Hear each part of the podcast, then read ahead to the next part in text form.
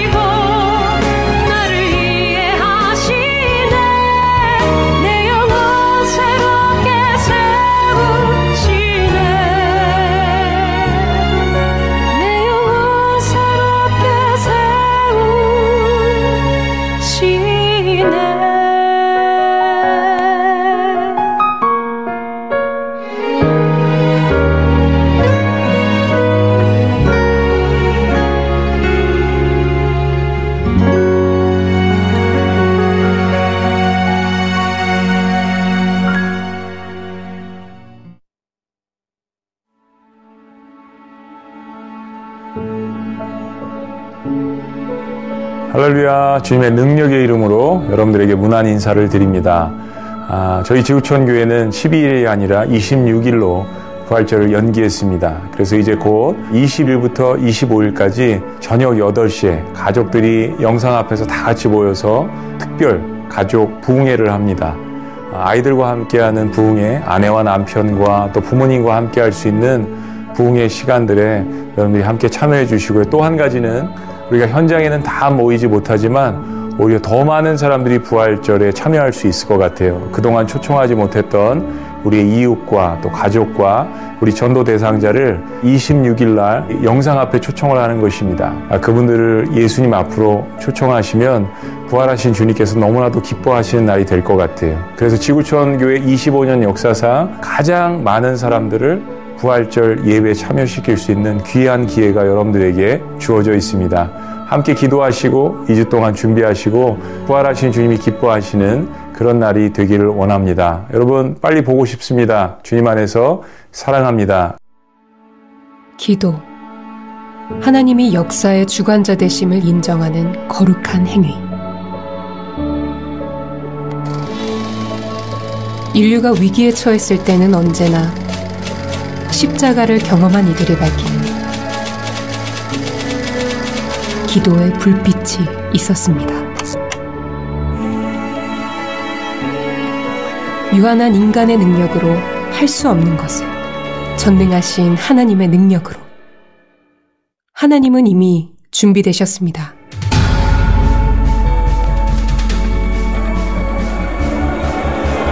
거룩한 7일간의 도전은 4월 20일부터 25일까지 나는 십자가를 경험한 사람인가 라는 주제로 첫째 날 돌변하여 십자가를 조롱하는 군중들, 착한 사람 신드롬 헤롯과 빌라도, 예수님 대신 풀려난 바라바, 깨닫고 회개하는 무리들, 마지막에 구원받은 강도들, 이방인 백부장과 유대 여인들, 십자가 사랑 앞으로 이웃을 초청하는 거룩한 7일간의 도전.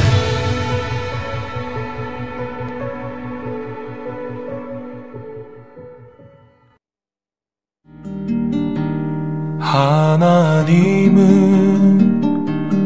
너를 만드신 분, 너를 가장 많이 알고 계시며, 하나님은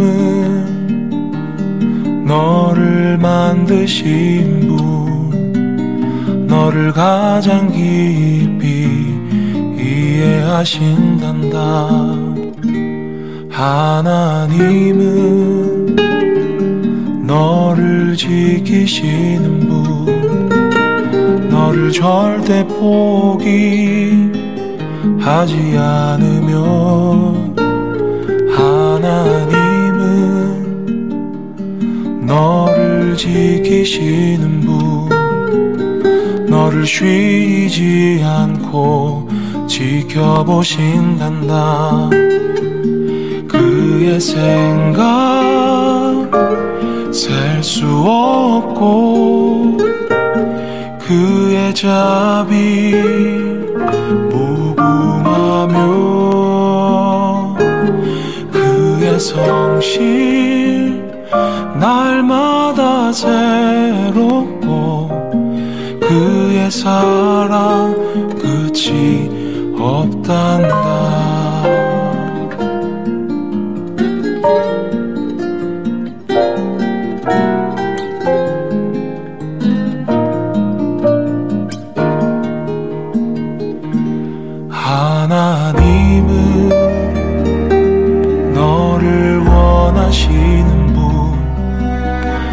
세상 그 무엇 그 누구보다 하나님은 너를 원하시는 분, 너와 같이 있고 싶어 하신단다. 그의 생각 셀 수 없고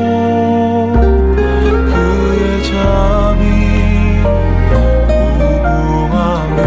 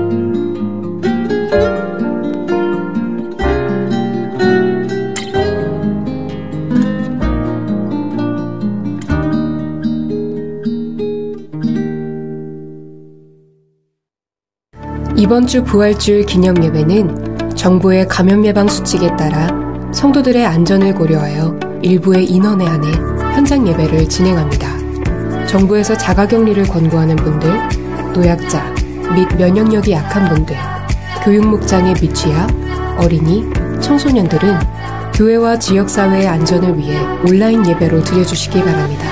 현장 예배 참석을 위해 사전 예약하신 분들은 다음과 같이 행동해 주시기 바랍니다. 분당 챕터 안내입니다. 첫째, 대중교통 및 도보로 오시는 성도님들과 아울렛 지하 3층, 4층, 5층에 주차하신 성도님들은 지하 1층에서 예배 참석 예약 문자를 보여주시고 발열 체크 및 전자교인증으로 교인 확인 후 아울렛 에스컬레이터를 이용하여 본당으로 입장하시면 됩니다. 에스컬레이터로 이동 시에는 감염 예방을 위해 앞사람과 2m 간격을 유지해 주시기 바랍니다. 둘째, 교회 지상주차장에 주차하신 성도님들은 계단을 이용해 8층 본당 출입구로 오셔서 예배 참석 예약 문자를 보여주시고 발열 체크 및 전자교인증으로 교인 확인 후 본당으로 입장하실 수 있습니다. 장애인과 거동이 불편하신 분들은 교회 지상주차장에 주차하시고 고고기 엘리베이터를 이용하시면 됩니다. 수지채플 안내입니다. 수지채플은 1층 정문 입구로 들어오셔서 예배 참석 예약 문자를 보여주시고 발열 체크와 전자교인증을 통한 교인 확인 후 계단을 통해 4층 본당으로 입장하시면 됩니다. 발열 체크와 교인 확인을 위한 시간이 걸리는 관계로 예배 시작 30분 전까지 교회에 도착해 주시기 바랍니다. 본당에 들어가시기 전 전신 소독기를 거친 후 반드시 손소독을 하시고 예배 중에도 마스크를 꼭 착용하셔야 합니다. 또한 대기 중에는 앞사람과 간격을 유지해 주시기 바랍니다. 확인 절차가 끝난 성도님들은 앞자리부터 번호가 적힌 자리에 앉아주시고 주보 안에 있는 참석카드에 성함과 전화번호를 기입해 주신 뒤 나가시면서 제출함에 넣어주시기 바랍니다. 모든 볼펜은 매 시간마다 소독하니 안심하고 사용하셔도 됩니다. 또한 본당은 예배 종료 시마다 소독 및 환기를 진행합니다. 등록교인이 아닌 분들은 현장 예배가 완전히 오픈되기 전까지 신청 및 참여가 어렵습니다. 예배가 마친 후 바로 귀가해 주시기 바랍니다. 교회 내 다른 시설은 사용할 수 없습니다. 시행 첫날 여러 가지 불편함들이 있지만 나와 우리 가족, 우리 교회, 우리나라를 위한 불가피한 조치임을 이해해 주시고 하루빨리 코로나19 바이러스가 종식되고 다 함께 예배드릴 수 있도록 성도 여러분의 많은 기도 부탁드립니다.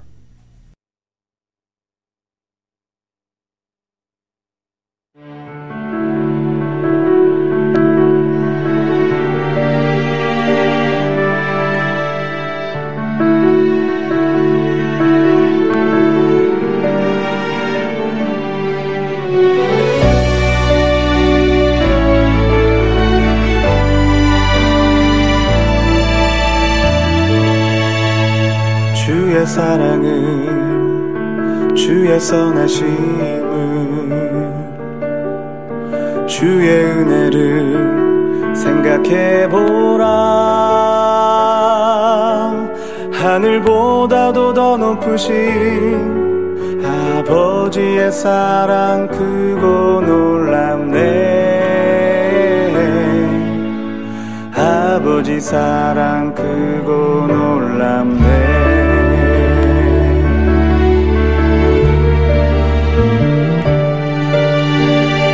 주의 사랑을 주의 선하심을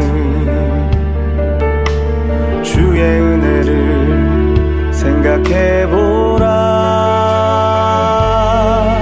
하늘보다도 더 높으신 아버지의 사랑 크고 놀랍네.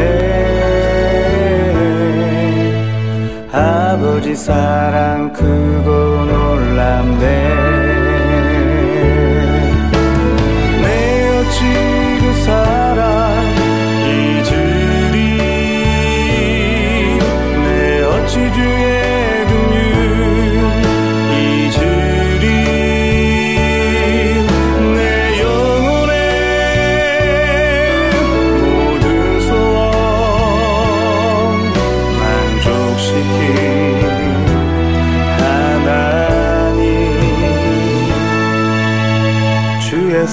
사랑은 주의 선하심을 주의 은혜를 생각해보라. 하늘보다도 더 높으신 아버지의 사랑 크고 놀랍네.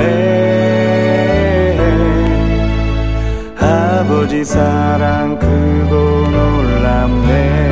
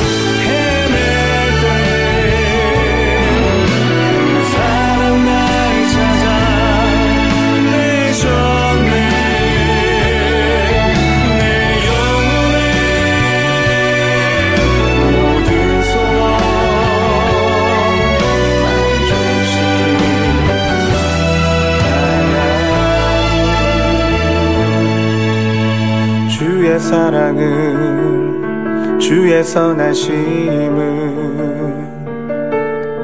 주의 은혜를 생각해보라. 하늘보다도 더 높으신 아버지의 사랑 크고 놀랍네. 아버지 사랑 크고 놀랍네. 아버지 사랑 크고 놀랍네.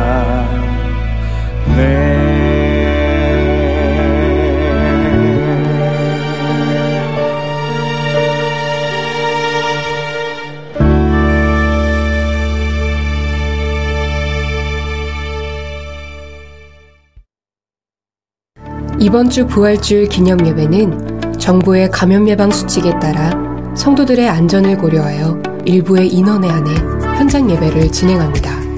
정부에서 자가격리를 권고하는 분들, 노약자 및 면역력이 약한 분들, 교육목장의 미취학, 어린이, 청소년들은 교회와 지역사회의 안전을 위해 온라인 예배로 드려주시기 바랍니다. 현장 예배 참석을 위해 사전 예약하신 분들은 다음과 같이 행동해 주시기 바랍니다. 분당 채플 안내입니다.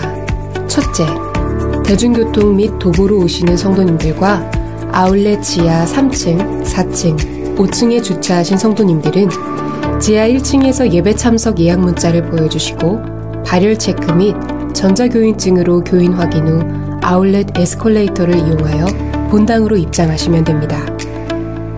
에스컬레이터로 이동 시에는 감염 예방을 위해 앞사람과 2m 간격을 유지해 주시기 바랍니다.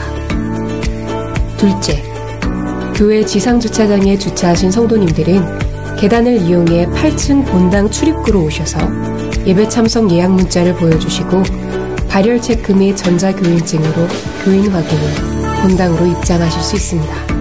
장애인과 거동이 불편하신 분들은 교회 지상 주차장에 주차하시고 9호기 엘리베이터를 이용하시면 됩니다. 수지채플 안내입니다.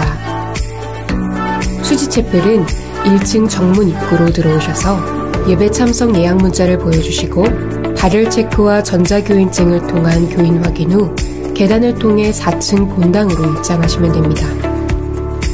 발열 체크와 교인 확인을 위한 시간이 걸리는 관계로 예배 시작 30분 전까지 교회에 도착해 주시기 바랍니다. 본당에 들어가시기 전 전신 소독기를 거친 후 반드시 손소독을 하시고 예배 중에도 마스크를 꼭 착용하셔야 합니다. 또한 대기 중에는 앞사람과 간격을 유지해 주시기 바랍니다. 확인 절차가 끝난 성도님들은 앞자리부터 번호가 적힌 자리에 앉아주시고 주부 안에 있는 참석카드에 성함과 전화번호를 기입해 주신 뒤 나가시면서 제출함에 넣어주시기 바랍니다. 모든 볼펜은 매 시간마다 소독하니 안심하고 사용하셔도 됩니다. 또한 본당은 예배 종료 시마다 소독 및 환기를 진행합니다. 등록교인이 아닌 분들은 현장 예배가 완전히 오픈되기 전까지 신청 및 참여가 어렵습니다. 예배가 마친 후 바로 귀가해 주시기 바랍니다. 교회 내 다른 시설은 사용할 수 없습니다.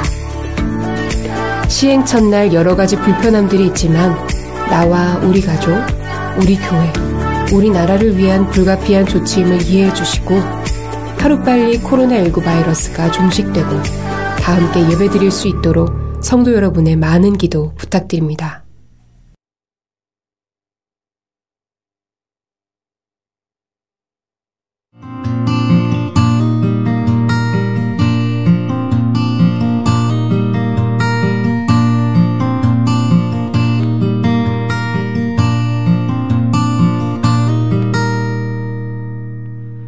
날이 저물어 갈 때 빈들에서 걸을 때 그때가 하나님의 때 내 힘으로 안 될 때 빈손으로 걸을 때 내가 고백해 여호와 이래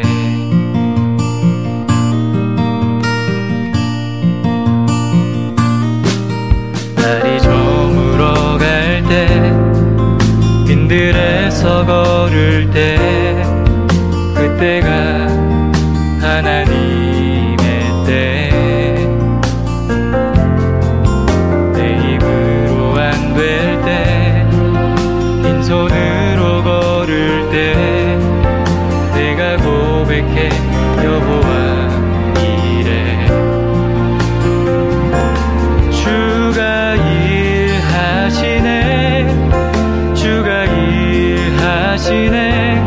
주께 아끼지 않는 자에게 주가 일하시네 주가 일하시네 신뢰하며 걷는 자에게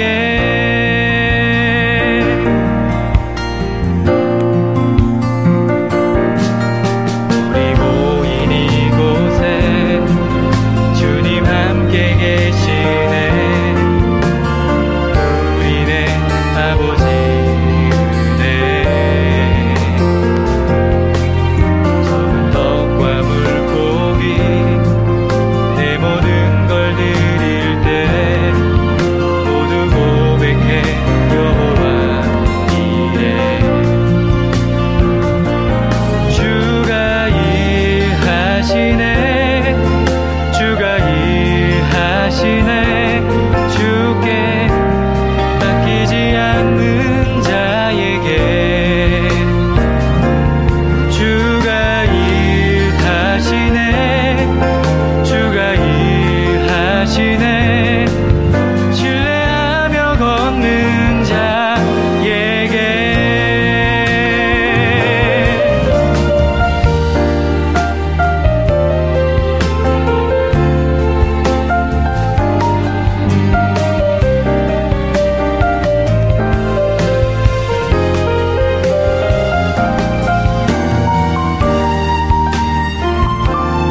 오, 주가 일하시네 주가 일하시네 주께 아끼지 않는 자에게 오, 주가 일하시네 주가 일하시네 신뢰하며 걷는 자에게 신뢰하며 걷는 자에게 신뢰하며 걷는 자에게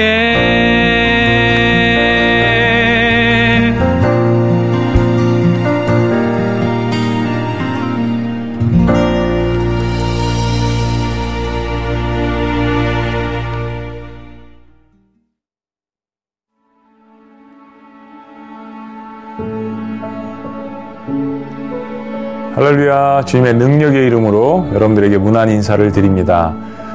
저희 지구촌교회는 12일이 아니라 26일로 부활절을 연기했습니다. 그래서 이제 곧 20일부터 25일까지 저녁 8시에 가족들이 영상 앞에서 다 같이 모여서 특별 가족 부흥회를 합니다. 아이들과 함께하는 부흥회, 아내와 남편과 또 부모님과 함께할 수 있는 부흥회 시간들에 여러분들이 함께 참여해 주시고요. 또 한 가지는 우리가 현장에는 다 모이지 못하지만 오히려 더 많은 사람들이 부활절에 참여할 수 있을 것 같아요. 그동안 초청하지 못했던 우리의 이웃과 또 가족과 우리 전도 대상자를 26일날 영상 앞에 초청을 하는 것입니다. 그분들을 예수님 앞으로 초청하시면 부활하신 주님께서 너무나도 기뻐하시는 날이 될 것 같아요. 그래서 지구촌교회 25년 역사상 가장 많은 사람들을 부활절 예배에 참여시킬 수 있는 귀한 기회가 여러분들에게 주어져 있습니다. 함께 기도하시고 2주 동안 준비하시고 부활하신 주님이 기뻐하시는 그런 날이 되기를 원합니다. 여러분 빨리 보고 싶습니다. 주님 안에서 사랑합니다. 기도. 하나님이 역사의 주관자 되심을 인정하는 거룩한 행위. 인류가 위기에 처했을 때는 언제나 십자가를 경험한 이들이 밝힌 기도의 불빛이 있었습니다.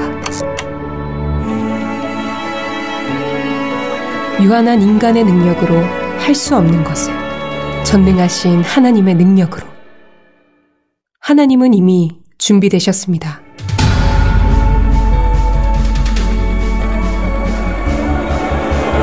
거룩한 7일간의 도전은 4월 20일부터 25일까지 나는 십자가를 경험한 사람인가 라는 주제로 첫째 날 돌변하여 십자가를 조롱하는 군중들, 착한 사람 신드롬 헤롯과 빌라도, 예수님 대신 풀려난 바라바, 깨닫고 회개하는 무리들, 마지막에 구원받은 강도들, 이방인 백부장과 유대 여인들, 십자가 사랑 앞으로 이웃을 초청하는 거룩한 7일간의 도전.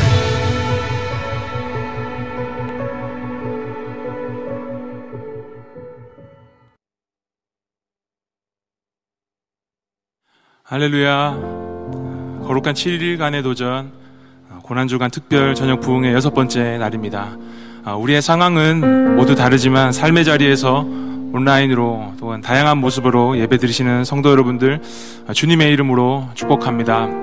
우리 먼저 다 함께 자리에서 한번 일어나셔서 같이 예배를 위해 기도하며 나아갔으면 좋겠습니다. 나는 십자가를 경험한 사람인가 라는 주제로 드려지고 있는 이 예배, 6번째 날인 오늘까지 하나님의 인도하심에 먼저 감사하는 기도를 드렸으면 좋겠습니다. 그리고 오늘도 우리의 자격 없음을 보게 하셔서 예수 그리스도의 보혈의 은혜만 구하며 나아갈 수 있는 예배 될 수 있게 해주십시오. 주님의 은혜가 우리의 예배 현장에 필요합니다. 함께 주님께 기도하며 나아갔으면 좋겠습니다. 함께 기도합니다.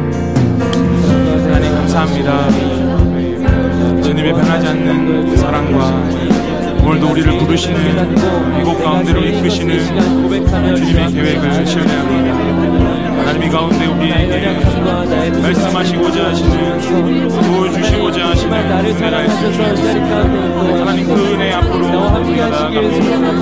하나님 우리의 어떠함으로 예배하지 않게 원하고 주님의 은혜와 우리들의 주님을 보여주시는 하나님 우리의 모습을 내려놓다 하시고 우리의 생각을 내려놓다 하시고 아버지 하나님 주시는 마음으로 예배를 하시고 주시는 은혜만 가득할 수 있도록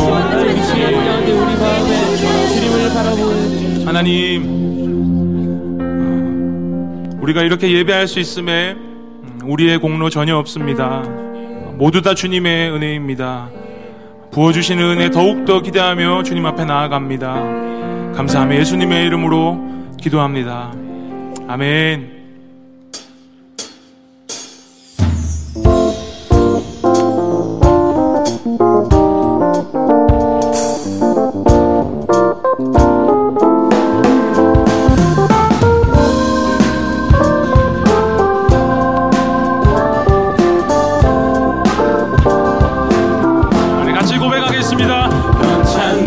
주님의 사랑과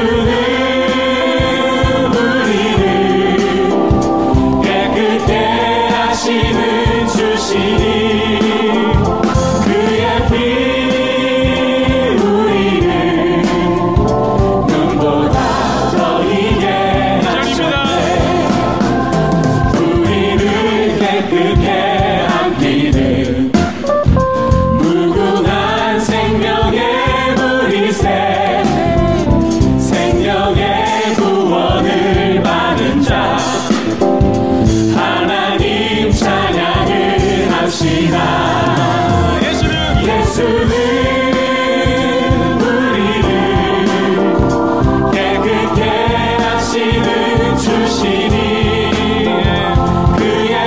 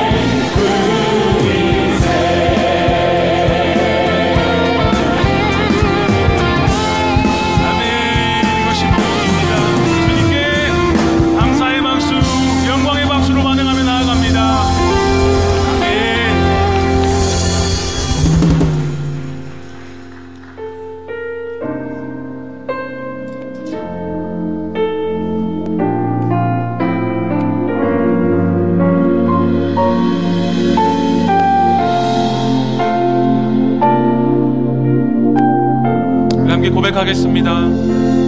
주의 음성을 내가 들으니 사랑하는 마리일세 믿는 마음으로 주께 가오니 나를 영접하소서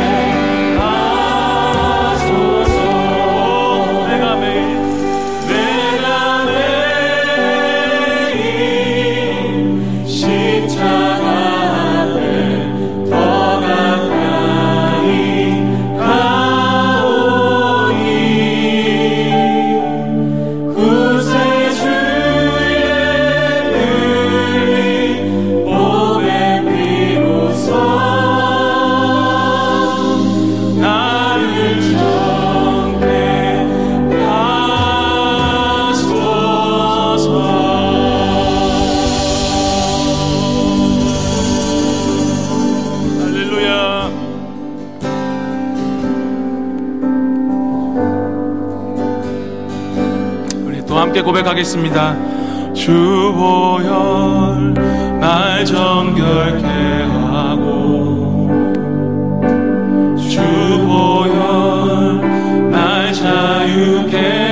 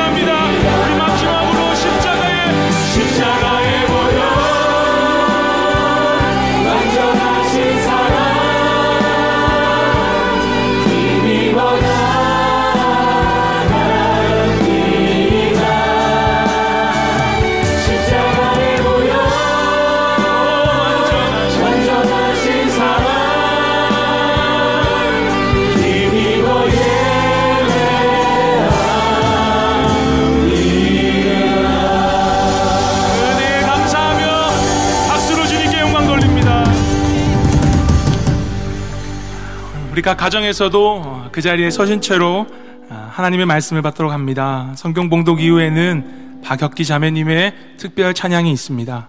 찬양이 드려지는 동안 각 가정에서 하나님 앞에 헌금을 구별하여 드리시겠습니다. 오늘 우리에게 주시는 하나님의 말씀은 누가복음 23장 44절에서 56절까지의 말씀입니다. 때가 제6시쯤 되어 해가 빛을 잃고 온 땅에 어둠이 임하여 제9시까지 계속하며 성소의 휘장이 한 가운데가 찢어지더라. 예수께서 큰 소리로 불러 이르시되 아버지, 내 영혼을 아버지 손에 부탁하나이다 하고 이 말씀을 하신 후 숨지시니라. 백부장이 그 된 일을 보고 하나님께 영광을 돌려 이르되 이 사람은 정녕 의인이었도다 하고 이를 구경하러 모인 무리도 그 된 일을 보고 다 가슴을 치며 돌아가고 예수를 아는 자들과 갈릴리로부터 따라온 여자들도 다 멀리 서서 이 일을 보니라. 공회의원으로 선하고 의로운 요셉이라는 사람이 있으니 그들의 결의와 행사에 찬성하지 아니한 자라. 그는 유대인의 동네 아리마대 사람이요 하나님의 나라를 기다리는 자라. 그가 빌라도에게 가서 예수의 시체를 달라 하여 이를 내려 세마포로 싸고 아직 사람을 장사한 일이 없는 바위에 판 무덤에 넣으리니 이날은 준비일이요 안식일이 거의 되었더라. 갈릴리에서 예수와 함께 온 여자들이 뒤를 따라 그 무덤과 그의 시체를 어떻게 두었는지를 보고 돌아가 향품과 향유를 준비하더라. 계명을 따라 안식일에 쉬더라. 아멘.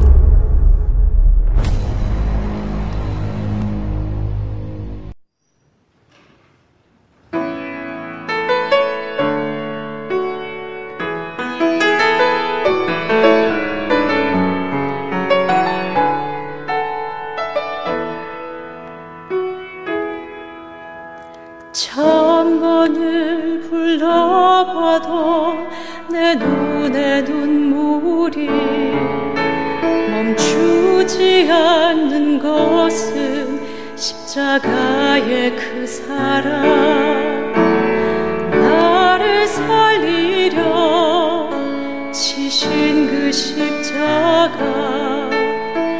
모든 물과 피 나의 더러운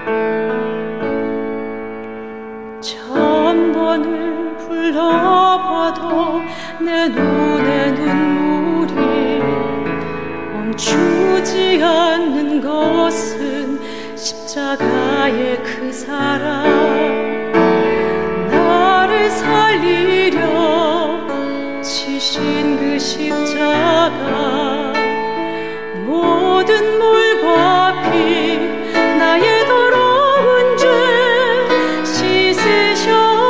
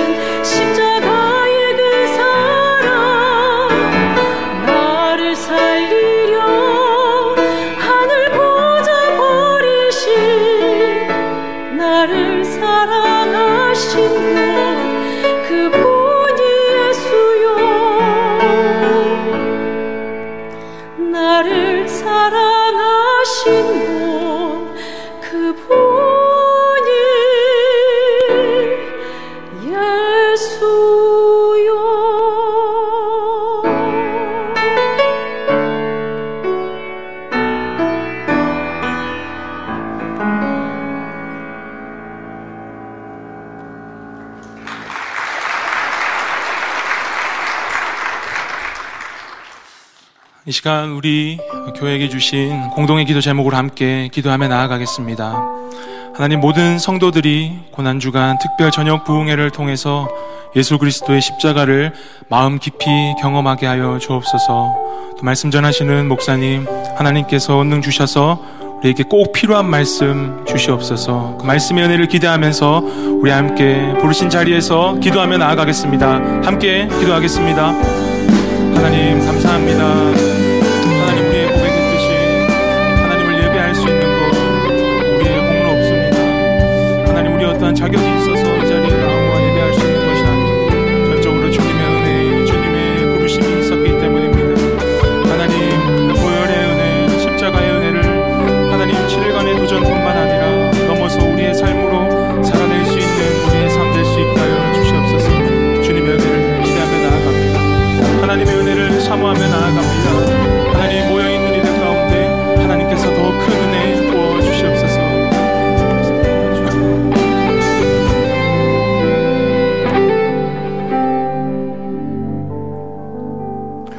하나님, 거룩한 노전 6일째를 맞이해서 주님 앞에 다시 한번 저희들이 귀한 예배를 드립니다. 예배 가운데 주의 성령께서 함께하여 주시고 하나님께서 주시는 말씀을 통하여서 우리가 다시 한번 하나님 나라를 바라보고 부활절을 준비하는 그러한 귀한 날이 될 수 있도록 주님께서 축복하여 주시옵소서. 귀한 예물을 드리고 또 곳곳에서 가정에서 자녀들과 함께 혹은 가족과 함께 혹은 홀로 또 일터에서 예배드리는 모든 권석들 위에 이 시간 주님께서 함께하여 주시옵소서. 놀라우신 예수님의 이름으로 축복하고 기도합나이다. 아멘. 할렐루야. 주 이름을 찬양합니다. 금요일 날이 좀 지나면 토요일 날은 좀 낫죠. 같은 고난주간이라고 해도 주님께서 이미 십자가에 이제 돌아가시고 저희 성찬을 끝내고, 자, 그런 의미에서 옆에 있는 분에게 우리 이렇게 격려하십니다. 주님께서 부활하십니다. 주님께서 부활하십니다. 박혁기 기자매님의 귀한 특송 감사합니다.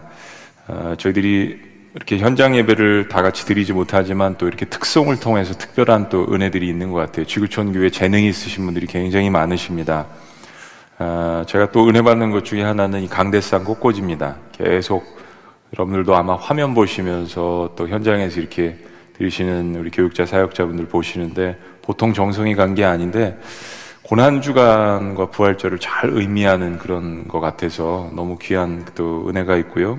우리 무대 디자인팀도 너무 훌륭하게 해주셔서 얼마나 멋진지 모르겠습니다. 이런 귀한 곳에서 말씀을 증거할 수 있다는 것이 참 하나님께서 주신 귀한 특권이고 또 저 개인적으로 너무 큰 기쁨이고 감사합니다.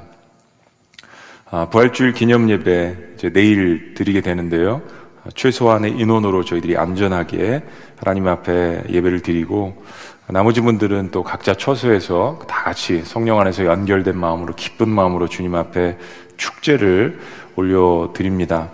뭐 계속 매스컴을 통해서 여러분 아시는 것처럼 5월 5일까지 저희들이 사회적 거리를 조금 더 유지하는 그런 그 정부 지침이 있습니다. 그래서 저희들이 그 지침에 따라서 부활주일 현장 예배 드리고요. 그리고 이제 다음 주에는 주중 예배는 저희들이 한 주간 동안 조금 더 저희들이 자중하고 아마 5월 3일부터 조금씩 더 인원을 늘려가도록 그렇게 하도록 하겠습니다. NCC 삼천기도 중보용사 기도회는 계속해서 저희들이 당분간 진행을 그런 의미에서 하도록 하겠습니다. 내일 현장 예배 오시는 분들은요 30분 정도 일찍 오셔서 저희들 감염 예방 수칙 또 여러분들 등록하시는 거 확인하고 또 여러 가지 시스템이 있습니다. 통과하신 다음에 들어오셔야 되기 때문에 미리 좀 오셨으면 좋겠습니다. 경기대는 5월 3일 주일부터 현장 예배가 가능하다라고 들었고요. 유치원 건물이 없는 GM에는 아직 미정이지만 아마 그것도 곧 재개가 될 것 같습니다. 부활주일 기념예배 소중한 사람과 함께하는 예배로 저희들이 드리는데 오늘도 아직 늦지 않았으니까요. 모바일 초청장 보내셔서 오래전에 교회에 나오셨는데 안 나오신 분들이라든지 복음 신고하고 싶은 분들이라든지 여러분들에게 여러분들 초청해 주셔서 부활의 기쁨을 함께 나누셨으면 좋겠습니다. 세족식 또 성찬식 하시면서 가정에서 우리 또 특별히 교육자분들은, 사역자분들은 늘 바쁘고 주일날 같은 데도 예배에 신경을 쓰시기 때문에 가족들과 정말 오랜만에 예배를 드려봤다, 아이들과 함께 세족식을 했다, 성찬식을 하셨다, 이런 간증들. 또 뭐 우리 성도님들도 마찬가지죠. 자녀들과 함께 성찬식을 하고 세족식을 하고 이런 그 간증들이 굉장히 많은 것 같습니다. 그러니까 코로나가 참 우리에게 주는 본질을 회복해야 하는 여러 가지 귀한 것들이 많이 있는데, 이 고난과 또 어려움 속에서도 저희들이 하나님이 주시는 그런 은혜들을 받아 누리는 그런 시간들이 되시기를 주의 이름으로 축복합니다. 나는 십자가를 경험한 사람인가? 이방인 백부장과 유대 여인들. 천국에 가면 3번 놀란다고 하죠. 오지 않을 것 같은 사람이 와 있어서 놀라고요. 그리고 그 사람은 꼭 올 것 같았는데 그 자리에 나타나지 않아서 놀라고요. 마지막 3번째는 뭐죠? 내가 그 자리에 있어서 놀라는 겁니다. 우리가 예수님 마지막 십자가에 돌아가실 때 주변 인물들을 통해서 나는 십자가를 경험한 사람들인가 하는 주제로 은혜를 나누고 있습니다. 오늘 6번째 시간입니다. 44절 말씀은 이렇게 시작합니다. 때가 제 6시쯤 되어 해가 빛을 잃고 온 땅에 어둠이 임하여 제 9시까지 계속하여. 유대인들의 시간 제 6시는 지금으로 말해서 12시 정오입니다. 그리고 제 9시는 지금의 3시쯤이라고 할 수 있습니다. 예수님은 지금 시간에 오전 9시에 십자가에 달리셨고 한 6시간 정도 후인 3시쯤에 운명하셨습니다. 십자가에 예수님께서 달리신 지 한 3시간 정도 지났을 즈음에 해가 빛을 잃고 온 땅에 어둠이 임했다라고 이야기합니다. 어떤 사람들은 일식이 일어난 것이다 라고 이렇게 성경을 이렇게 꿰어 맞추려고 하는 사람들도 있습니다. 그러나 이것은 중동에서 보름에, 그것도 6월절쯤에, 그것도 정오에 일식이 일어나는 것은 불가능하다라고 많은 학자들이 이야기를 합니다. 즉 자연을 거스리는 supernatural, 자연을 거스리고 능가하는 초자연적인 현상이 일어났다는 것이죠. 예수님의 십자가 사건을 슬퍼하시는 하나님의 표현인 것이 분명합니다. 이런 자연적인 사건을 통해서 하나님의 그 슬픔을 하나님께서 표현하신 것으로 저희들이 알 수 있습니다. 그리고 성소의 휘장이 위에서부터 아래까지 찢어지는 그러한 기적이 일어납니다. 45절 말씀 다 같이 읽습니다. 시작. 성소의 휘장이 한가운데가 찢어지더라. 성전은 크게 3 부분입니다. 그러니까 일반 백성들도 들어갈 수 있는 성전의 뜰을, 그리고 제사장들만 들어가는 성소, 그리고 대제사장이 1년에 대속죄일에 한 번씩만 들어갈 수 있는 지성소입니다. 그런데 그런 지성소와 성소를 구분하는 이 휘장이 예수님의 죽음으로 말미암아서 찢어졌다는 것은 몇 가지 의미가 있습니다. 그 첫째는 예수님의 예언을 적용해 볼 때 우리가 본 것처럼 AD 70년에 로마에 의해서 예루살렘 성전이 파괴된 것입니다. 두 번째는 히브리서에 기록된 것처럼 예수님의 죽으심이 거룩하신 하나님과 죄인인 우리 사이를 연결해 주신다는 것을 의미하는 것입니다. 정리한다면 예수님의 십자가의 사건은 악의 무리에게는 정의의 심판이 이루어지는 것이고, 그리고 주님을 사랑하는 백성들에게는 구원이 이루어지는 것입니다. 구원은 이처럼 양날의 칼이 있습니다. 심판과 또 하나님의 백성들을 구원하신다라는 그 두 가지 의미가 있습니다. 예수님 돌아가실 때 또 하나의 초자연적인 사건이 있는데요, 사실 우리가 이 부분은 좀 많이 간과하는 것 같습니다. 마태복음에 의하면 예수님 돌아가시면서 땅이 진동을 했습니다. 그리고 하늘이 어두워진 건 우리가 보았고요, 바위가 터지고, 그리고 많은 무덤들이 열리고, 이미 죽어있던 사람들이 일부가 살아났다라고 성경에 기록을 합니다. 놀라운 사건이죠. 그리고 그들은 예수님 부활하신 후에 예루살렘 성전 안으로 들어가서 많은 사람들에게 살아난 모습을 보였다라고 이야기합니다. 그러니까 예수님께서 십자가에 돌아가신 의미가 단순히 돌아가신 것이 아니라, 단순히 우리의 죄를 씻기신 것이 아니라 이 부활이라는 정점을 향해서 가신다라는 것을 이 예루살렘 주변에서 죽어간 사람들의 무덤이 열리면서 그 사람들이 살아난 이 사건을 통해서 우리에게 분명하게 보여주시는 것이죠. 죽었던 그 나사로를 살리신 그 사건도 마찬가지예요. 그러니까 예수님의 부활을 예시하는 이러한 실제적인 사건들이 일어나게 된 것입니다. 이제 예수님께서 마지막 호흡을 가쁘게 내쉬시면서 한 말씀을 하십니다. 46절 다 같이 시작. 예수께서 큰 소리로 불러 이르시되 아버지 내 영혼을 아버지 손에 부탁하나이다 하고 이 말씀을 하신 후 숨지시니라. 우리가 주일날도 이 말씀을 보았지만요, 우리 그 찬양했잖아요. 많은 분들이 그 찬양에 또 새로운 은혜를 받으셨는데요, 주님이여 이 산을 꼭 잡고 가소서. 주님께서 그 부탁을 하십니다. 기도를 하십니다. 우리는 죽음의 시간을 선택할 수 없습니다. 때문에 사람은 마지막 죽음의 순간에 가장 진실합니다. 어떤 것도 속일 필요가 없고 어떤 것도 숨길 필요가 없는 그런 순간이기 때문입니다. 그 죽음의 마지막 순간에 우리는 무엇을 의지해야 할까요? 여러분은 무엇을 의지하시겠습니까? 사랑하는 가족들과 친구들에 둘러싸였지만 내가 이제 가야 되는 길은 요즘 우리가 유행어처럼 이야기하는 것처럼 한 번도 가보지 않은 길을 가는 겁니다. 한 번도 가보지 않은 그 길을 이제 사랑하는 사람들과 헤어져서 이제 그 길을 걷게 되는 마지막 순간입니다. 죽음 이후에 그 길을 누구에게 의지할 것입니까?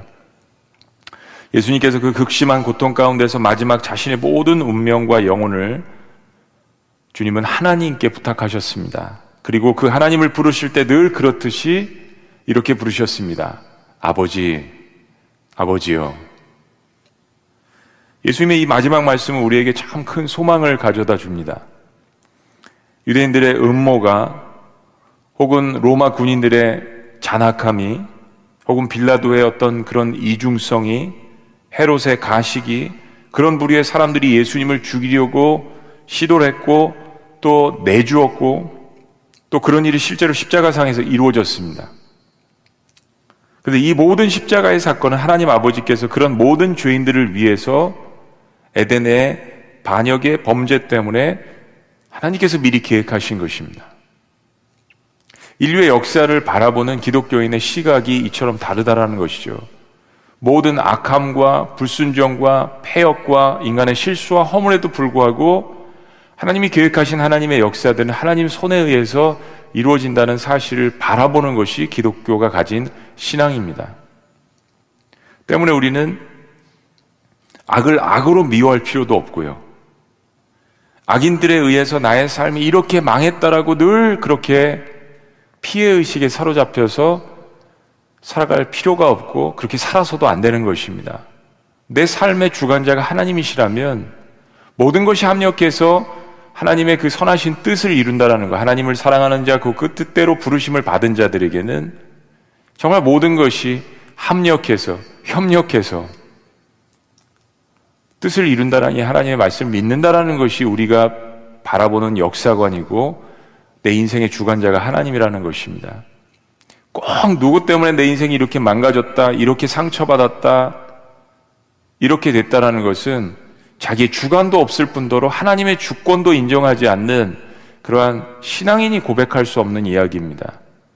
우린 요셉의 이야기도 봤고요, 성경의 수많은 인물들을 통해서 아무리 그 삶이 상처를 많이 받고 아무리 짓밟히고 아무리 고난 가운데 쓰러진 인생 같아도 그런 인생들이 어떤 다른 인생들보다 하나님께서 더 일으키시며 그 인생을 쓰실 수 있다는 것을 성경을 통해서 우리는 너무나도 자주 봅니다. 근데 나의 인생을 바라볼 때는 어떻게 바라봐야 할까요?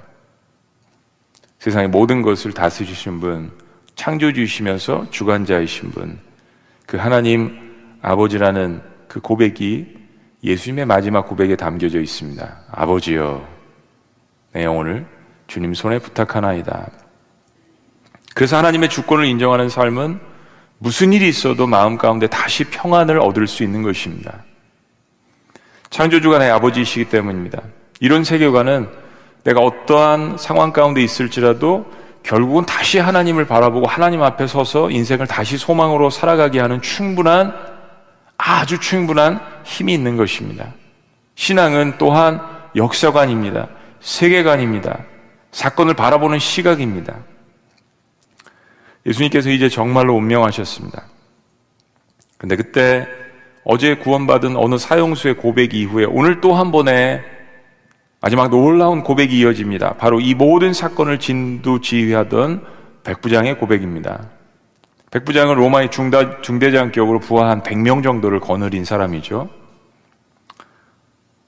백부장은 처음부터 끝까지 이 빌라도의 법정에서 골고다까지 예수님의 모든 말씀과 돌아가시는 일을 목도한, 어떻게 보면 이 모든 일들을 주도하고 군사들을 이끌고 진행한 그런 사람일 것 같습니다. 근데 이 백부장이 이런 고백을 합니다. 믿을 수 없는 고백이에요. 47절 다 같이 함께 봉독하십니다. 다 같이 시작. 백부장이 그 된 일을 보고 하나님께 영광을 돌려 이르되 이 사람은 정녕 의인이었도다 하고.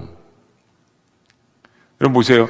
십자가의 사건이 막 가까워지고 질수록 전혀 예기치 못한 사람들의 고백이 이어집니다. 마태복음은 백부장과 군병들이 예수님 돌아가실 때 나타난 이 초자연적인 현상을 보고 두려워했다라고 이야기합니다. 백부장뿐만이 아니라 군병들도 그랬다고 해요. 비록 하늘 같은 상관 빌라도 총독의 명령이라 한은수 없이 수많은 십자가의 처형을 감당해 왔지만 백부장은 이 되어지는 일들을 지켜본 후에 자신의 신앙을 고백하게 됩니다. 백부장은 십자가에 힘없이 처형당한 자칭 유대인의 왕 이 예수를 정녕 의인이었음을 고백합니다. 의인이라는 여기서 번역된 이 헬라어의 단어가 디카이오스라는 단어입니다. 죄 없음, blameless, 한 점의 어떤 그 거짓도 허물도 없는 그런 상태를 뜻하는 것입니다. 단순한 의인이 아니라 사실은 이것은 여기서 누가가 의미한 바는 신성을 의미하는 것입니다. 사실은 누가복음은 이방인들을 위해서 쓰여진 복음서입니다. 이방인들에게 이해시키기 위해서 하나님의 아들이란 단어보다는 이방인들이, 헬라 사람들이 좀 더 이해할 수 있도록 의인이란 단어를 썼습니다. 근데 같은 사건을 기록하고 있는 마태복음과 마가복음을 보면 이 로마 백부장이 예수님의 십자가 사건을 지켜보고 있다가 예수님을 하나님의 아들로 고백을 합니다. 둘 다 고백했다는 거죠. 의인이며 하나님의 아들. 자, 마태복음 27장 54절을 다 같이 한번 봉독하십니다. 다 같이 시작. 백부장감이 함께 예수를 지키던 자들이 지진과 그 일어난 일들을 보고 심히 두려워하여 이르되 이는 진실로 하나님의 아들이었도다 하더라. 여러분, 이건 신앙 고백입니다. 로마의 백부장이요. 전혀 예상하지 못했던 사람들이 신앙 고백을 합니다. 천국엔 가봐야 아는 겁니다. 내가 갔다면 내가 거기 있는 거 놀란다고 하잖아요. 예수님의 십자가의 죽음 가운데 거부할 수 없는 그 무엇이, 그 십자가 사건 가운데 사람이라면 느껴지는 그 신성. 그러니까 종교 지도자들은 사람도 아니에요. 그걸 못 느꼈으니까요. 그것이 로마 백부장을 사로잡았던 것입니다. 가장 놀라운 것은 로마인이며 이방인인 백부장이, 더 놀라운 고백은 오늘 본문 말씀을 보면서 이 십자가 사건을 보고 하나님의 아들 정녕 의인이었다 이 고백 말고 더 놀라운 사건은 하나님께 이를 보고 영광을 돌려드렸다는 이야기입니다. 여러분, 하나님께 영광을 돌려드린다는 것은 예배입니다. 이 십자가 사건 앞에서 거의 유일하게 지금 예배 본질을 갖고 있는 사람입니다. 하나님 앞에 영광을 돌렸다는 이야기입니다. 단순히 울고불고 난리치고 이게 아니라요, 이 사건이 무엇인가 하나님 나라랑 연결되어 있음을 바라보고 하나님 앞에 영광까지 돌려드렸습니다. 멀리 본 거죠. 얼마나 놀라운 고백입니까? 많은 사람들이 분노와 혼돈과 슬픔 가운데 있었는데 뭐 제자들은 그냥 혼미백산에서 도망가고 멀리서 지켜보고 백부장은 예수님의 죽음을 지켜보면서 모든 영광을 하나님 앞에 돌려드렸다고 합니다. 이 이야기는 백부장의 삶 속에 하나님을 어느 정도 알고 있었다는 이야기입니다. 다시 한번 성경에 등장하지 않지만 우리가 알고 있는 단어, 거룩한 이방인 정도였을 것입니다. 신적인 존재들에 대해서 두려움을 갖고 경외심을 갖고 있는 사람들 있잖아요. 그리고 하늘에 있는 그 신적인 존재가, 세상을 주관하는 그 신적인 존재가 예수님을 통해서 이 땅에 임했다라는 것을 이 사람이 깨닫게 된 거죠. 그리고 우리는 지난 6일 동안, 5일 동안 본 것처럼 유대에 있는 모든 사람들은 나사렛 예수에 대해서 모르는 사람이 없습니다. 특별히 이 예루살렘 지역에 파병된 로마의 군인들은 빌라도의 특명 아래에서 예수님에 대한 일거수일투족을 다 조사하고 면밀히 알고 있었던 사람들입니다. 그래서 이런 면들이 도움이 되었던 거죠.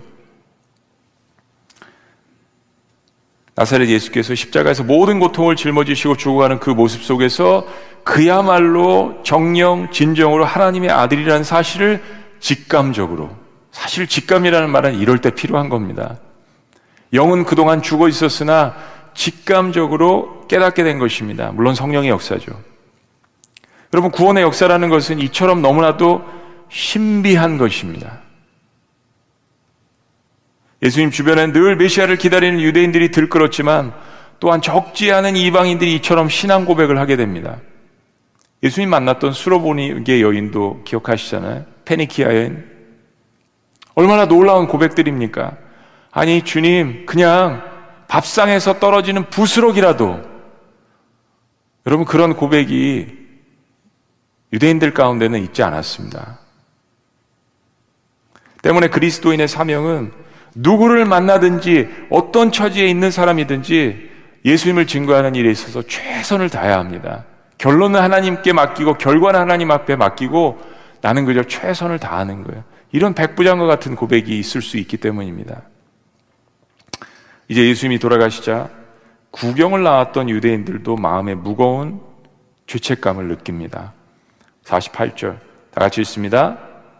우리가 구경꾼이라고 생각하면서 한번 죄책감 가운데 읽어보는 거예요. 다 같이 시작. 이를 구경하러 모인 무리도 그 된 일을 보고 다 가슴을 치며 돌아가고, 다 가슴을 치며, 다시 한번 등장합니다.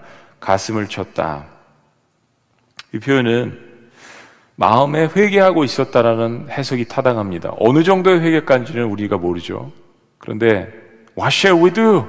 사도행전 2장에서 베드로의 그 설교를 듣고 사람들이 고백했던 우리가 어떻게 해야 됩니까? 이런 표현인 것 같습니다. 그 된 일을 보고 라는 이 말씀을 볼 때 로마 백부장처럼 십자가상에서 이루어진 모든 일을 보면서 그들의 마음에 무엇인가 찔림과 변화가 일어나기 시작했습니다. 아마 이런 사람들 가운데서 나중에 베드로가 설교했을 때 그 그림들의 퍼즐들이 맞춰지면서 회개하며 주님께로 돌아온 사람들이 있었을 것입니다. 구원은 사실 어느 한순간에 일어나는 게 아닙니다. 일생을 통하여서 여러 가지 반응들과 조각들이 모이고 하나님이 뜻하신 바 된 그 시간 속에서 폭발하는 거죠. 또한 예수님의 가족과 친구들과 제자들과 그리고 갈릴리로부터 따라온 여자들도 슬피 울며 예수님의 죽음을 목격합니다. 49절 다 같이 읽습니다. 예수를 아는 자들과, 시작.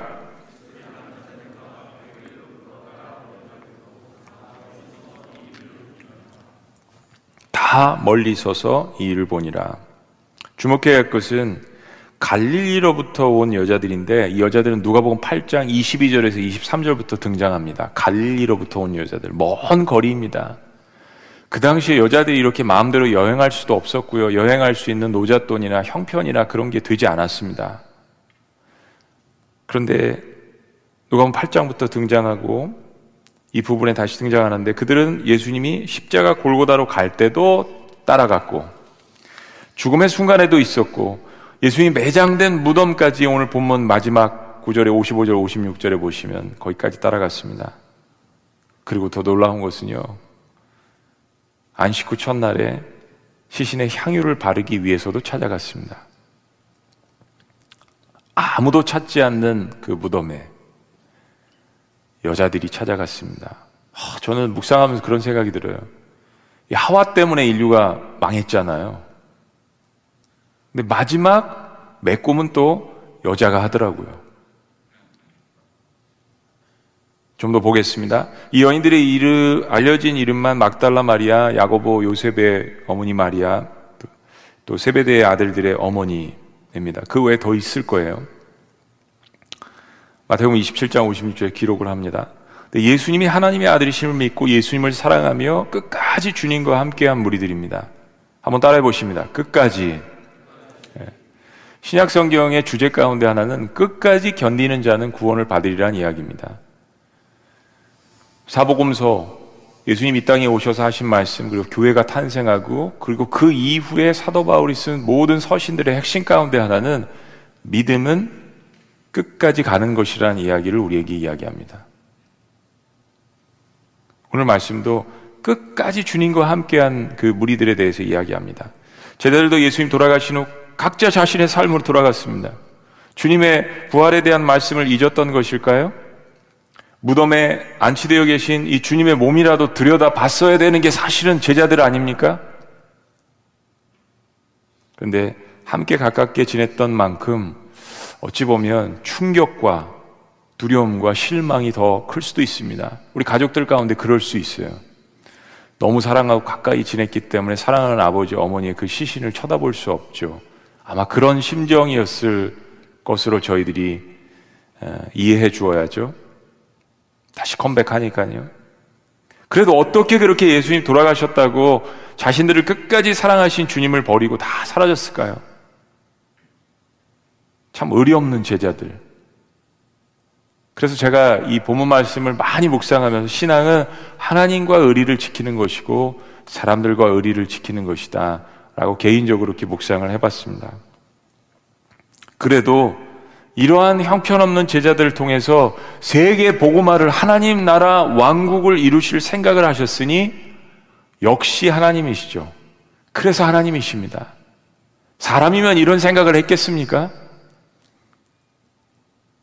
제자들도 그런 지경인데 이 갈릴리 여자들은 그렇게 계속 예수님을 따라다니더니 결국 오늘 본 말씀 마지막에 55절, 56절에 보시면 예수님의 무덤 위치까지 확인하고 가서 향유를 준비했습니다. 왜냐하면 이제 안식일이 다가오거든요. 토요일이기 때문에 가서 향유를 준비하고, 그래서 금요일 다음 날, 사실은 3일 후가 아닙니다. 금요일 날 돌아가시고 주일날 부활하셨으니까 뭐예요? The third day, 3일째가 맞는 말이죠.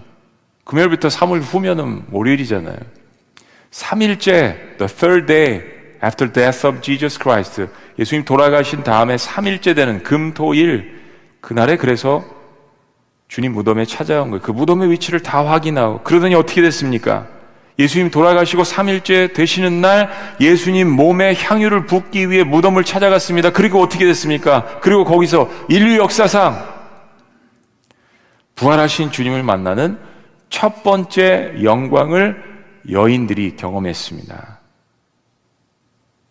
우리가 잘 아는 것처럼, 많은 학자들이 이야기하는 것처럼, 그 마리아, 7귀신 들렸던 마리아라고 저희들이 생각하고 있습니다.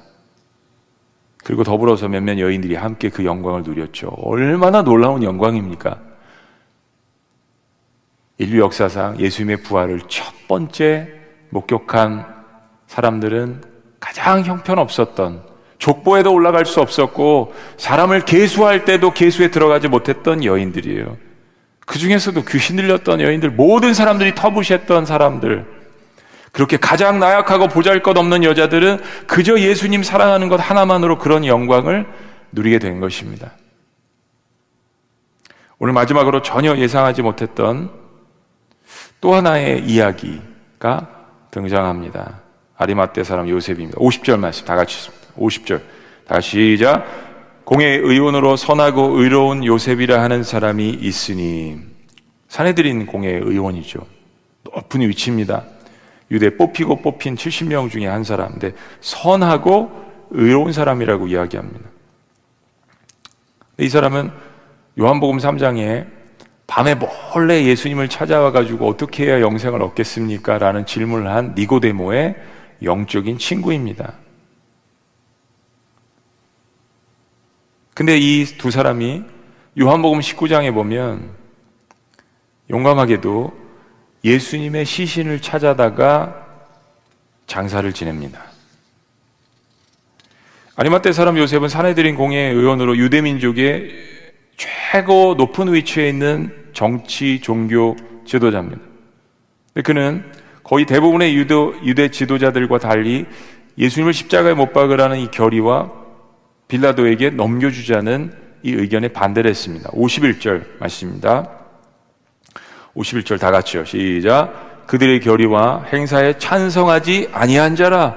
그는 유대인의 동네 아리마대 사람이요 하나님의 나라를 기다리는 자라. 멋있습니다. 멋있어요. 하나님의 나라를 기다리는 자라. 백부장의 고백도 멋있고요, 아리마대 사람의 고백도 멋있습니다. 왜냐하면 이 위치에 있는 사람으로서 이게 사실 할 수 없는 일입니다.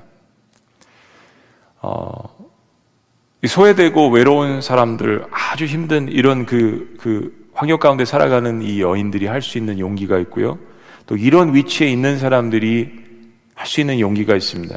이런 일을 하다 보면 자신의 위치를, 신분을 빼앗길 수 있습니다. 너무나도 아름다운 고백이죠. 하나님의 나라를 기다리는 사람. 니고데모 역시 바리새인 종교 지도자입니다. 그런데 이 두 사람이 신앙의 의기가 투합되어서 빌라도를 찾아갑니다. 그리고 빌라도에게 예수님의 시신을 요구합니다. 52절 말씀 다 같이 시작.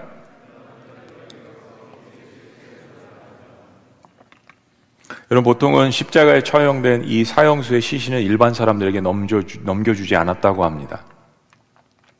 그런데 아마도 빌라도에게 가서 돈을 지불했던지, 혹은 유대 사회에서 이 두 사람의 신분이 높았기 때문에 빌라도가 이 예수님의 시신을 내어달라는 이 요구를 들어준 듯 합니다. 이 두 사람은 예수님의 시신을 세마포에 고이 싸고 아리마대 사람의 요셉의 땅에, 이렇게 이야기하죠. 아직 장사 지낸 바 되지 않은 그 바위 무덤에 예수님을 안치시킵니다. 53절과 54절 말씀 다 같이 있습니다. 시작. 이를 내려 세마포로 싸고 아직 사람을 장사한 일이 없는 바위에 판 무덤에 넣어두니 이날은 준비일이요 안식일이 거의 되었더라. 금요일날 굉장히 늦은 저녁이죠. 이제 곧 토요일 안식일이 다가옵니다. 요셉은 부자이고 귀족이었을 것입니다. 바위 동굴 무덤은, 저와 같은 바위 동굴 무덤은 사회적 신분이 있는 사람들이 이용하는 값비싼 무덤입니다. 돈이 있어야만 쓸 수 있다라는 거죠. 니고데모와 아리마대 사람 요셉이 왜 이런 행동을 한 것일까요?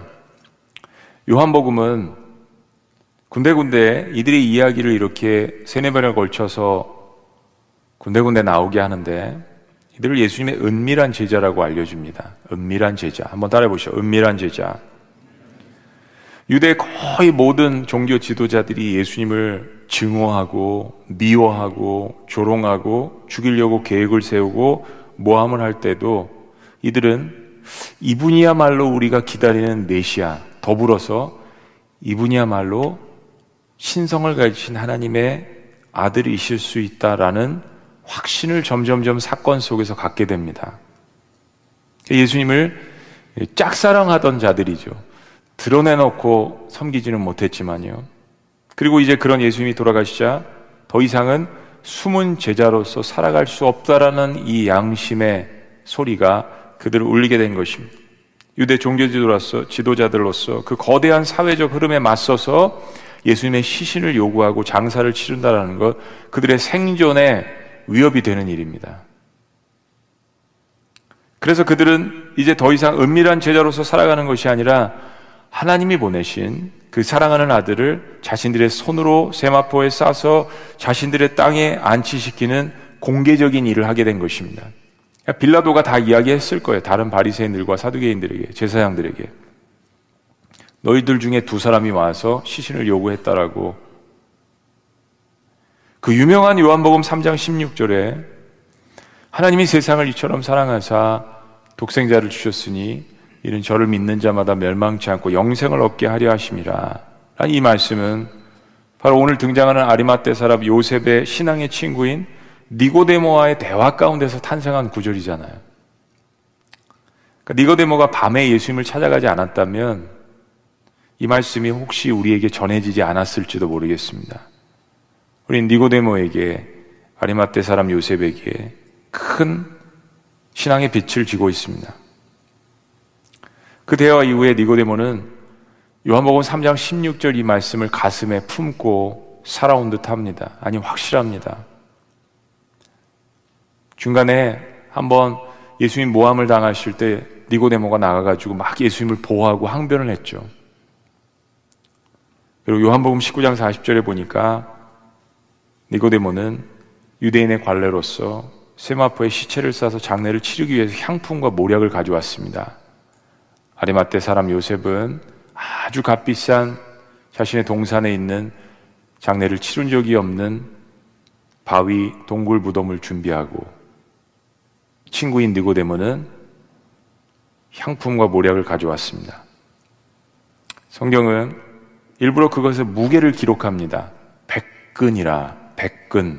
100근은 40kg 정도 되는 무게입니다. 베다냐에서 마리아가 예수님께 사용한 나드 몇 근이요? 한 근. 한 근에 100배 되는 양입니다. 우리 이 말씀 많이 들었지만 나드 한 근은 노동자 1년치의 삭시라고 했죠. 임금. 나드 한 근. 노동자 1년치를 200만 원이라고 2천만 원이라고 할 수도 있고 3천만 원이라고 할 수 있고 3천만 원이라고 하죠. 1년 노동자 한 사람에. 그러면 여러분 그거의 100배는 얼마입니까? 3 million dollars. 30억입니다. 그 당시에 향품, 모략 이런 것들은 굉장히 비쌌습니다.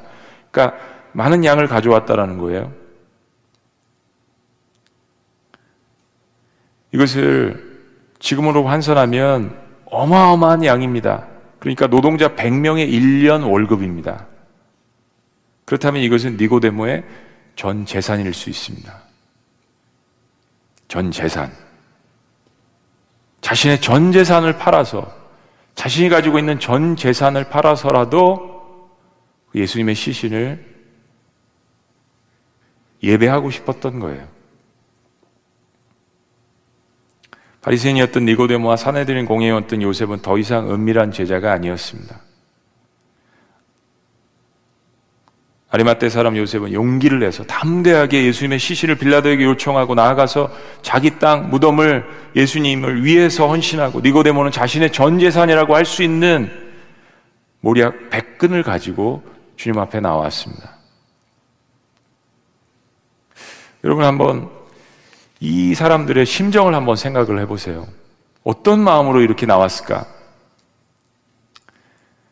예수님이 하나님의 아들일 수도 있다라는 생각을 가졌던 사람들 중에서도 십자가 사건을 보고 실망해서 돌아간 사람들이 많을 거예요. 아, 이제 끝이다. 이건 아닌 것 같다. 그렇죠? 너무 허무하게 끝난 그 십자가를 보면서 부활을 생각하지 못한 채, 제자들조차 부활을 생각하지 못했잖아요. 가장 가까이서 예수님의 말씀을 들었던 제자들, 주님께서 다시 살아나실 것임을 여러 번 이야기하셨지만 너무 큰 슬픔과 절망과 십자가를 바라본 그 공포 때문에 기억을 못한 거예요. 그런데 이 은밀한 제자들은 오히려 십자가 사건을 보면서 밖으로 나왔습니다. 여러분, 사람 일은요, 모를 일입니다. 그래서 신앙은 끝까지 가야 된다는 이야기예요. 끝이 좋지 않으면 이상한 겁니다.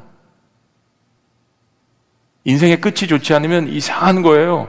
근데 아무리 실패하고 살았고 고난과 역경이 가득 찬 삶이었더라도 마지막 가는 그 순간에 찬양을 하고 기도를 하고 하나님을 바라본다면 신비한 거예요. 속일 필요가 없는 마지막 순간이잖아요. 근데 그 마지막 순간에 그렇게 고백할 수 있다는 것은 인생에 무엇인가 우리가 몰랐던 면들이 있다는 거죠. 밖으로 나올 필요가 없는 이 두 사람이 왜 이렇게 밖으로 나와서 자신들의 재산과 시간과 위치를 헌신하며 주님 앞에 나아갔을까요? 그리고 한번 여러분이 니고데모면, 여러분이 아리마대 사람 요셉이면 한번 생각을 해보세요. 향유와 모략을 시신에 바르며 세마포를 그 예수님의 시신을 싸면서 무슨 생각을 할까? 여러분, 무슨 생각을 하면서 예수님의 그 죽은 시신을 싸매고 만지고 향유를 바르고 있을까요? 아무 생각 없었을까요?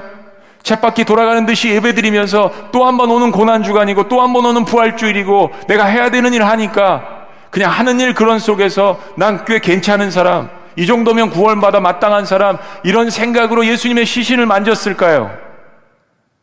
아니면 정말 눈물로 애통하고 후회하면서 예수님 살아계실 때 가서 한 번이라도 대화해보고, 예수님 살아계실 때 가서 주님 사랑합니다라고, 내가 주님 이렇게 내 위치 때문에 행동을 하지 못하지만 주님 사랑합니다라고 고백이라도 한 번 했었어야 되는데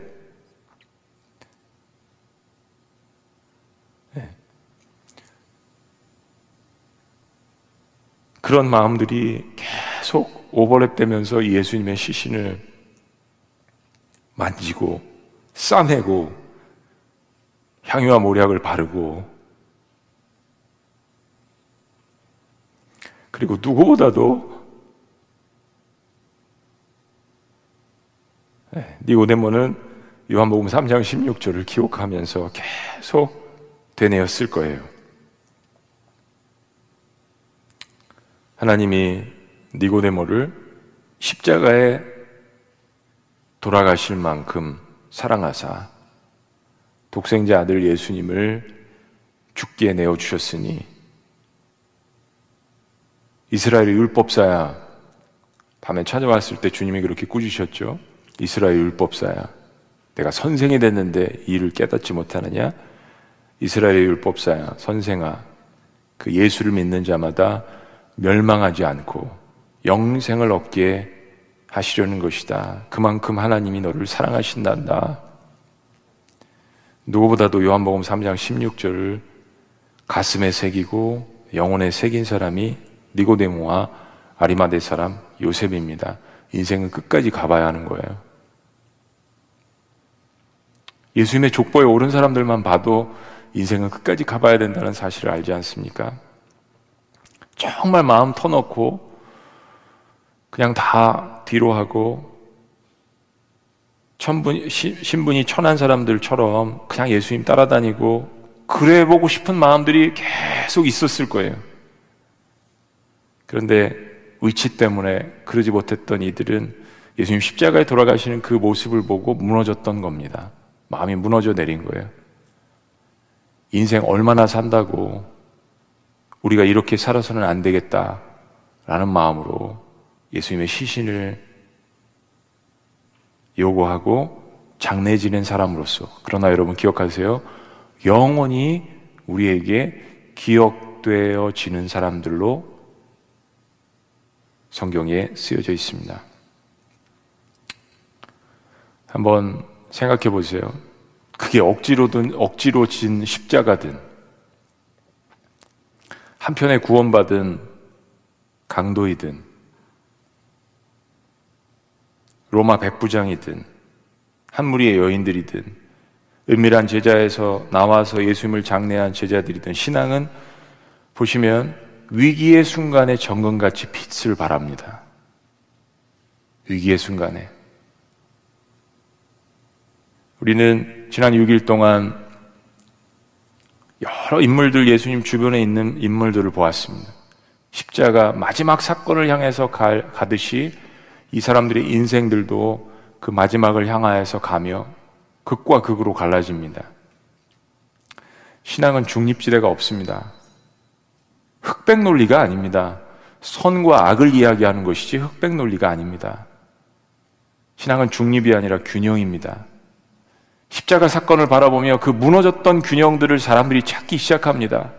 은밀한 제자들은 밖으로 나오기 시작하고, 거룩한 이방인들은 하나님의 아들을 깨닫게 되고, 예수님을 그토록 사랑했던 여인들은 끝까지 예수님을 찾아가게 되고, 잃어버렸던 균형들을 찾아주게 하는 게 십자가지 누가 중립을 이야기합니까? 정치도, 경제도, 종교도 중립지대는 없습니다. No gray zone, 오직 균형. 십자가에서 주님께서 이루신 그 균형을 통하여서 균형이 무너졌던 모든 사람들이 다시 주님께로 모이게 되는 것입니다. 여러분, 정말 예수님을 만난 사람들입니까?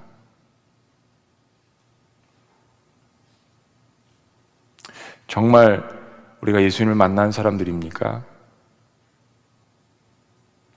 예수님은 그의 죽음과 희생을 통해서 그의 왕국을 시작하셨습니다.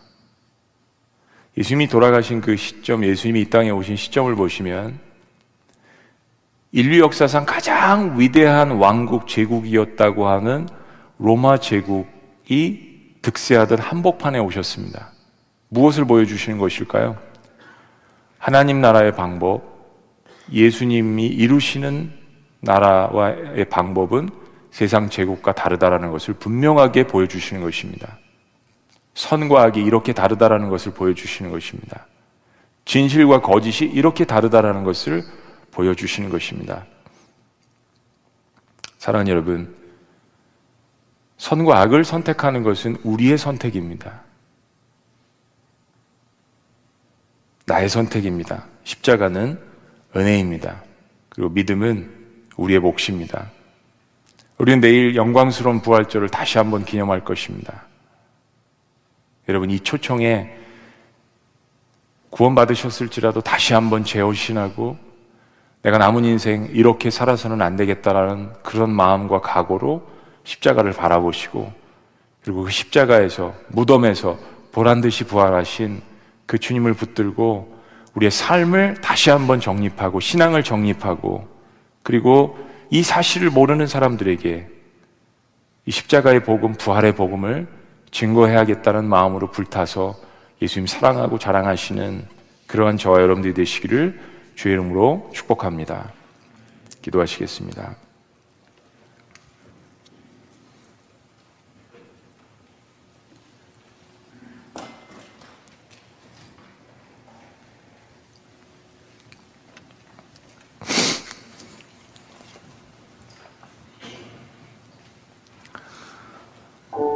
여러분, 저희들이 6일 동안 본 것처럼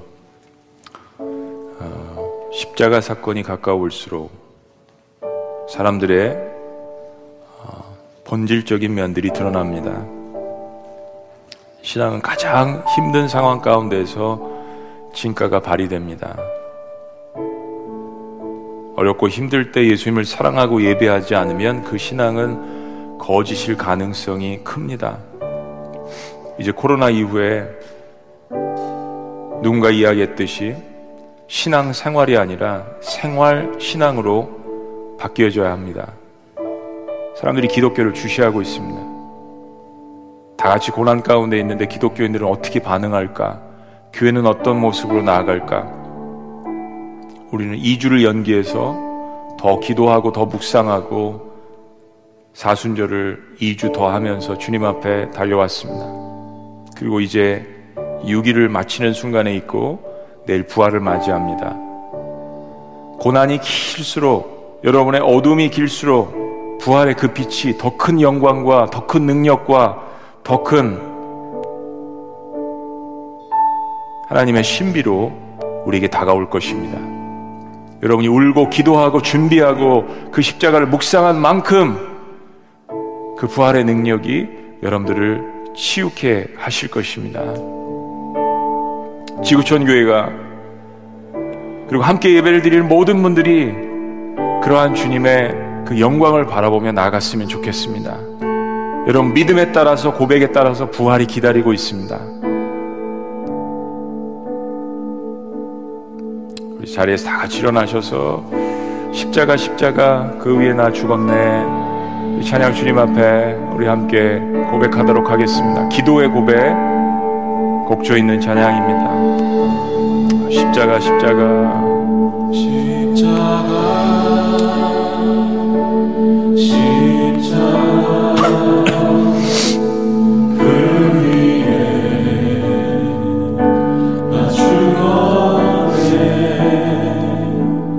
그 사랑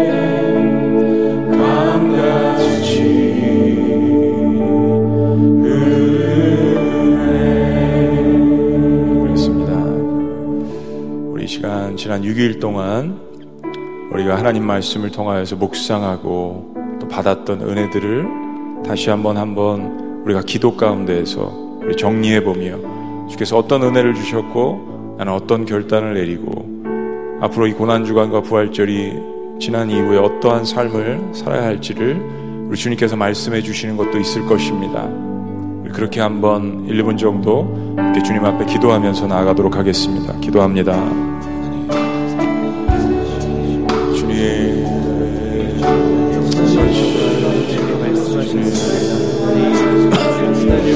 우리 삶 가운데에 주님의 사랑과 주님의 은혜를 우리에게 깨닫게 하셨습니다. 주님께서 하나님의 말씀을 들어가 주시옵소서.